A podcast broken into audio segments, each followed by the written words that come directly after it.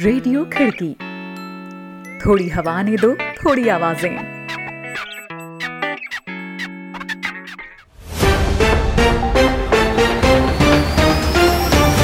आज है 31 जुलाई, दिन शुक्रवार। खिड़की इंटरनेशनल बुलेटिन में अभिवादन स्वीकार करें शादाब हसन खान का।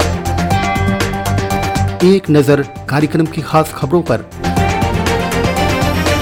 डोनाल्ड ट्रंप ने नवंबर में होने वाले अमेरिका के राष्ट्रपति चुनाव को कोरोना के चलते टालने की बात कही, हर तरफ़ से खारिज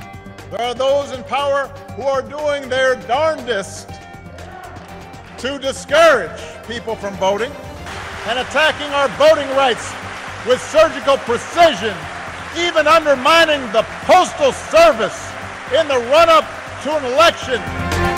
हांगकांग में जोशुआ वोंग सहित 12 विपक्षी नेता आगामी विधानसभा चुनाव में हिस्सा लेने के लिए अयोग्य घोषित। क्यूबा में एंटीबॉडी आधारित दवा इटोलीजुमाब के कोरोना संक्रमितों पर परीक्षण के अच्छे नतीजे मिले। रहेंगी दुनिया भर की और भी अहम खबरें तो बने रहें बुलेटिन में शादाब हसन खान के साथ।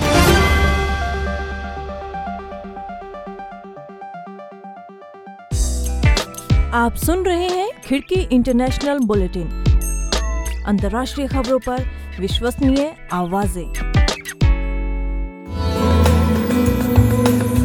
आइए शुरुआत करते हैं आज की पहली खबर से। अमेरिकी राष्ट्रपति डोनाल्ड ट्रंप की ओर से अमेरिका के राष्ट्रपति चुनाव को टालने के सुझाव को न सिर्फ़ विपक्षी डेमोक्रेटिक पार्टी के नेताओं ने खारिज किया है, बल्कि खुद रिपब्लिकन पार्टी के वरिष्ठ नेताओं ने भी इस सुझाव को खारिज किया है। अमेरिकी सीनेट में बहुमत के नेता मिच मैकोनेल और सदन में अल्पमत के नेता केविन मैकार्थी दोनों ने इन चुनावों को टाले जाने के विचार को खारिज कर दिया है। ट्रंप ने कोरोना वायरस में बने हालात में पोस्टल वोटिंग से होने वाले चुनावों में धांधली की गुंजाइश के बढ़ने की आशंका जताते हुए चुनावों को टालने का सुझाव दिया था। एक रिपोर्ट के साथ हैं रोहित जोशी। अमेरिका में नवंबर में होने वाले राष्ट्रपति चुनावों से पहले आए कुछ एग्जिट पोल्स में अमेरिका के मौजूदा राष्ट्रपति डोनाल्ड ट्रंप की हार के संकेत नज़र आए हैं बृहस्पतिवार को ट्रंप ने एक सुझाव दिया कि आगामी चुनावों को इस बात को ध्यान में रखकर टाला जाए कि कोरोना वायरस के चलते पैदा हुए हालात में अगर पोस्टल वोटिंग के ज़रिए अधिकतर मतदान होगा तो उसमें धांधली की गुंजाइश बढ़ जाएगी उन्होंने कहा, I don't want to delay. I want to have the election. But I also don't want to have to wait for three months and then find out that the ballots are all missing and the election doesn't मैं नहीं. चाहता कि देरी हो मैं चाहता हूँ कि चुनाव हो लेकिन मैं तीन महीने के लिए इंतज़ार करना भी नहीं चाहता और फिर पता चले कि सारे बैलेट्स खो गए हैं और चुनावों का कोई मतलब ही न रह जाए यही होने वाला है यही कॉमन सेंस है और हर कोई इस बारे में जानता है स्मार्ट लोग जानते हैं हो सकता है कि मूर्ख लोग ना जानते हों और कुछ लोग हैं जो इस बारे में बात नहीं करना चाहते हालाँकि वे लोग भी जानते हैं very, very unfair to our country. If they do this, our country will be a laughing stock all over the world because everyone knows it doesn't work.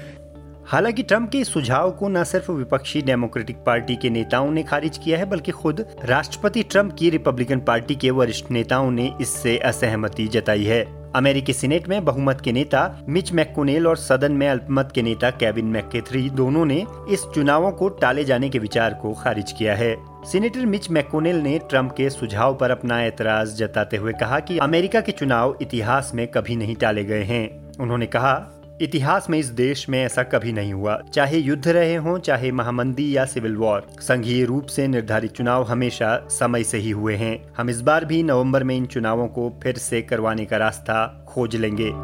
इस बीच अमेरिकी राष्ट्रपति ट्रंप के चुनावों को टालने के सुझाव पर पूर्व राष्ट्रपति बराक ओबामा ने भी कड़ा ऐतराज जताते हुए कहा है कि अमेरिकी रिपब्लिकन्स अमेरिकी नागरिकों के वोटिंग के अधिकार पर हमला कर रहे हैं। Civil right activist John Lewis के अंतिम संस्कार के लिए मौजूद लोगों को संबोधित करते हुए ओबामा ने जॉर्ज फ्लॉइड की पुलिस हिरासत में हत्या और दूसरे मसलों पर बात करते हुए रिपब्लिकन पार्टी और ट्रंप प्रशासन की आलोचना की। उन्होंने कहा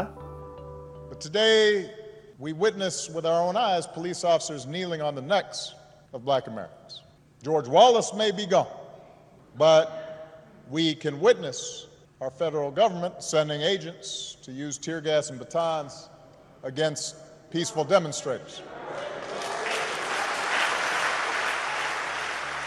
आज हम खुद अपनी आँखों से देख रहे हैं कि पुलिस अधिकारी काले अमेरिकियों की गर्दन अपने घुटनों तले दबाए हुए हैं हम इस बात के भी प्रत्यक्षदर्शी बन रहे हैं कि संघीय सरकार शांतिपूर्ण प्रदर्शन कर रहे प्रदर्शनकारियों को कुचलने के लिए आँसू, गैस और डंडों का इस्तेमाल कर रही है। जो लोग आज सत्ता में बैठे हैं, वे लोगों को मतदान करने से हतोत्साहित करने के लिए अपनी पूरी कोशिश कर रहे हैं। पोलिंग स्टेशन को बंद करके और अल्पसंख्यकों और छात्रों पर निशाना साधते हुए प्रतिबंध लगाने वाले आईडी कानूनों को लाद कर वे लोग हमारे मतदान करने के अधिकार पर हमला कर रहे हैं यहाँ तक कि पोस्टल सर्विस का भी तिरस्कार कर रहे हैं, जो कि इसलिए इस्तेमाल किया जा रहा है ताकि लोग बीमार ना पड़े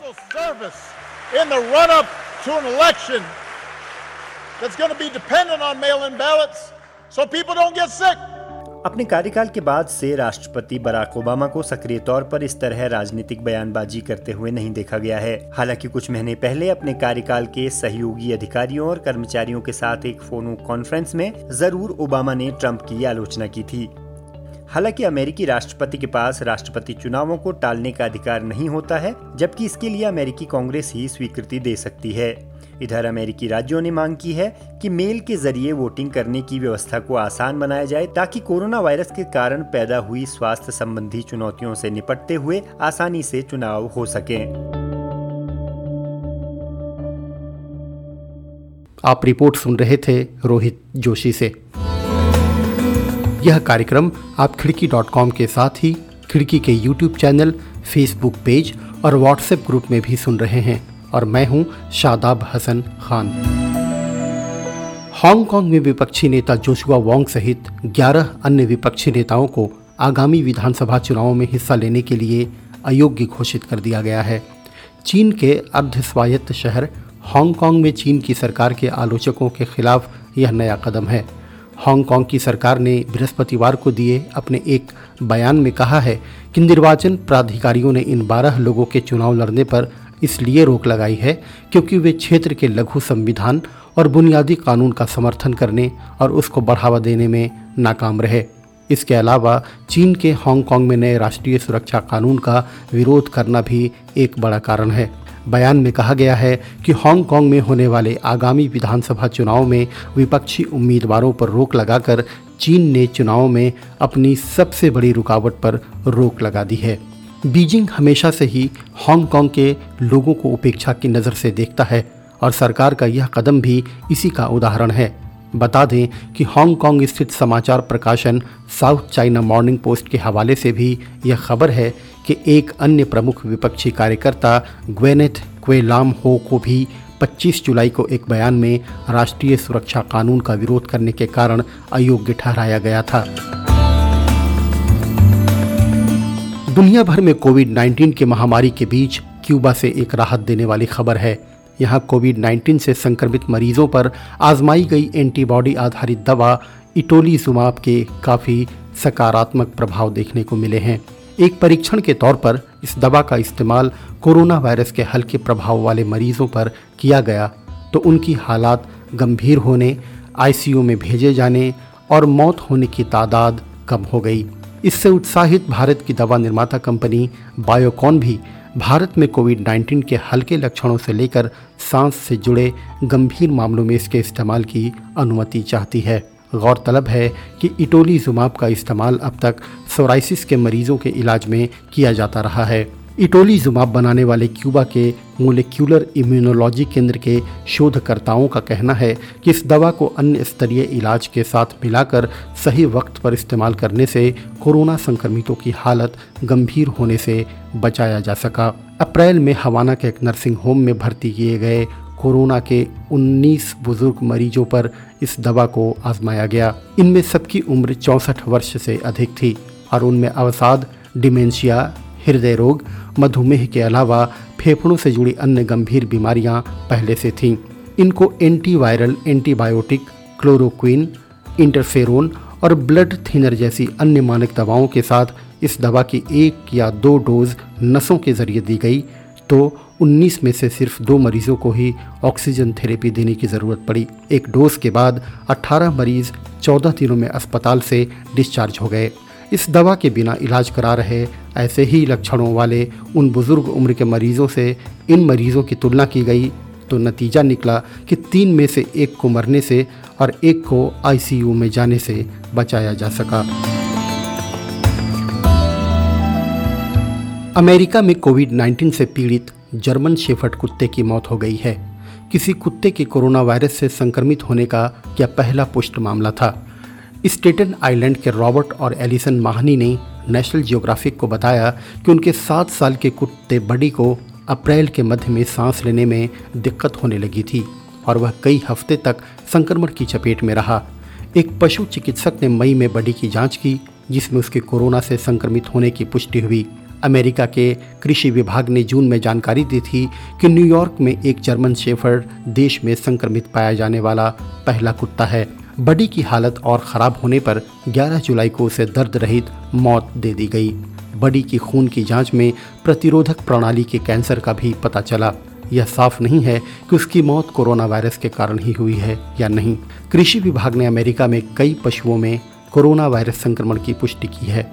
अब तक 12 कुत्ते 10 बिल्लियाँ, एक बाघ तथा एक शेर कोविड 19 से ग्रसित पाए गए हैं। विभाग ने कहा कि पशुओं से कोरोना वायरस फैलने के प्रमाण नहीं मिले हैं। लेकिन ऐसा लगता है कि कुछ परिस्थितियों में लोगों से यह संक्रमण पशुओं तक फैल सकता है। अफ़गानिस्तान में एक कार बम हमले में 17 लोगों की मौत हो गई है और तकरीबन 21 लोग घायल हो गए हैं। प्रांतीय पुलिस के प्रवक्ता शापुर अहमद जई के मुताबिक यह विस्फोट पूर्वी प्रांत लोगर की राजधानी पुले एलन में अफगान सुरक्षा बलों को निशाना बनाकर किया गया और इससे नागरिकों के हताहत होने की भी आशंका है। उन्होंने कहा कि यह एक कार धमाका था या आत्मघाती धमाका, यह अभी स्पष्ट नहीं है। शुक्रवार को होने वाले ईद अल अजहा की सुरक्षा तैयारियों के लिए सुरक्षा बल शहर में एकत्रित हुए थे। तालिबान ने अब तक इस हमले की ज़िम्मेदारी नहीं ली है। अफ़गानिस्तान के राष्ट्रपति अशरफ गनी के मुताबिक फरवरी में हुए यूएस अफगान समझौते के बाद से हवाई हमलों में करीब 3,560 सुरक्षा बल मारे गए हैं। अफ़गानिस्तान में संयुक्त राष्ट्र सहायता मिशन की रिपोर्ट के मुताबिक पिछले छः महीनों में तकरीबन 1280 नागरिकों की भी जान गई है। यह हमला ऐसे समय हुआ है जब तालिबान और अफ़गानिस्तान सरकार के बीच ईद अल अजहा के मौके पर तीन दिन के युद्ध विराम पर सहमति हुई है। ऑस्ट्रेलिया में फेसबुक और गूगल समेत कई डिजिटल कंपनियों को व्यावसायिक मीडिया कंपनियों के न्यूज़ कंटेंट के लिए भारी भुगतान करना पड़ सकता है।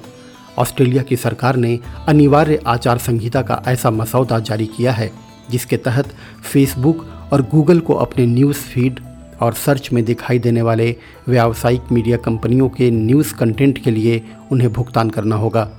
ऑस्ट्रेलिया दुनिया का पहला देश होगा जहाँ इस तरह का कानून बनेगा। हालाँकि गूगल और फेसबुक ने इस नए मसौदे का कड़ा विरोध किया है। ऑस्ट्रेलिया के वित्त मंत्री जोश फ्राइडनबर्ग ने बताया कि इस आचार संहिता के लिए सबसे पहले गूगल और फेसबुक को चुना गया है, लेकिन बाद में इसके दायरे में सभी डिजिटल कंपनियाँ आएँगी। उन्होंने ये भी कहा कि इसके बाद मीडिया क्षेत्र में स्थिरता आएगी और प्रतिस्पर्धा बढ़ेगी। माना जा रहा है कि ये कदम हाल में व्यावसायिक मीडिया कंपनियों के कारोबार में आई भारी गिरावट को दूर करने के लिए उठाया गया है। हालाँकि अभी अगले तीन महीनों के भीतर इस मसौदे पर व्यावसायिक मीडिया कंपनियों और डिजिटल कंपनियों के बीच सहमति बनाने की कोशिश की जाएगी। लेकिन अगर ऐसा नहीं हो पाता तो ये आचार संहिता अनिवार्य रूप से लागू हो जाएगी।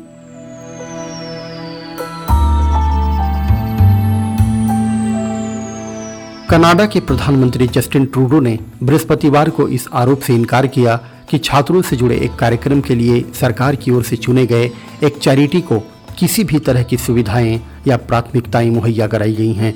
हालाँकि उन्होंने कबूल किया कि इस चैरिटी का संबंध उनके परिवार के लोगों से है। उन्होंने इस मामले की जाँच के लिए बनी एक संसदीय समिति के सामने गवाही देते हुए यह बात कही है।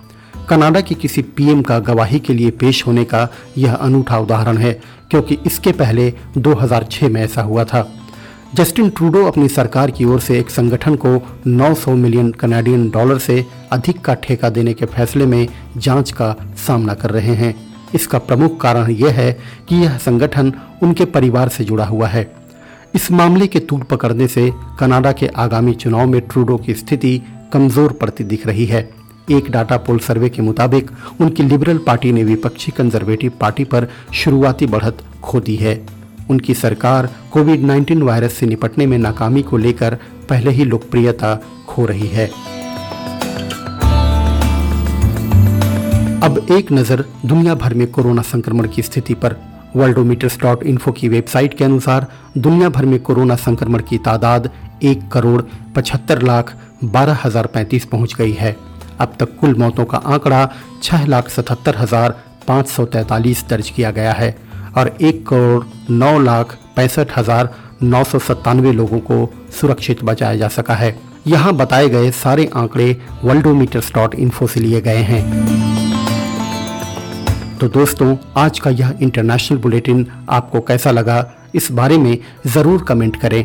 आप जिस भी प्लेटफॉर्म पर खिड़की को सुन रहे हों लाइक और शेयर करना ना भूलें। खिड़की के यूट्यूब चैनल को भी सब्सक्राइब करें और बेल आइकन टैप कर लें ताकि हर अपडेट आपको मिलती रहे। अभी के लिए शादाब हसन खान को दीजिए इजाज़त। खिड़की बुलेटिन के अगले अंक में आपसे फिर होगी मुलाकात। आप जहाँ चाहें हमें सुन सकते हैं खिड़की डॉट कॉम के साथ ही खिड़की के यूट्यूब चैनल और फेसबुक पेज पर भी। नमस्कार। रेडियो खिड़की। थोड़ी हवा ने दो थोड़ी आवाज़ें।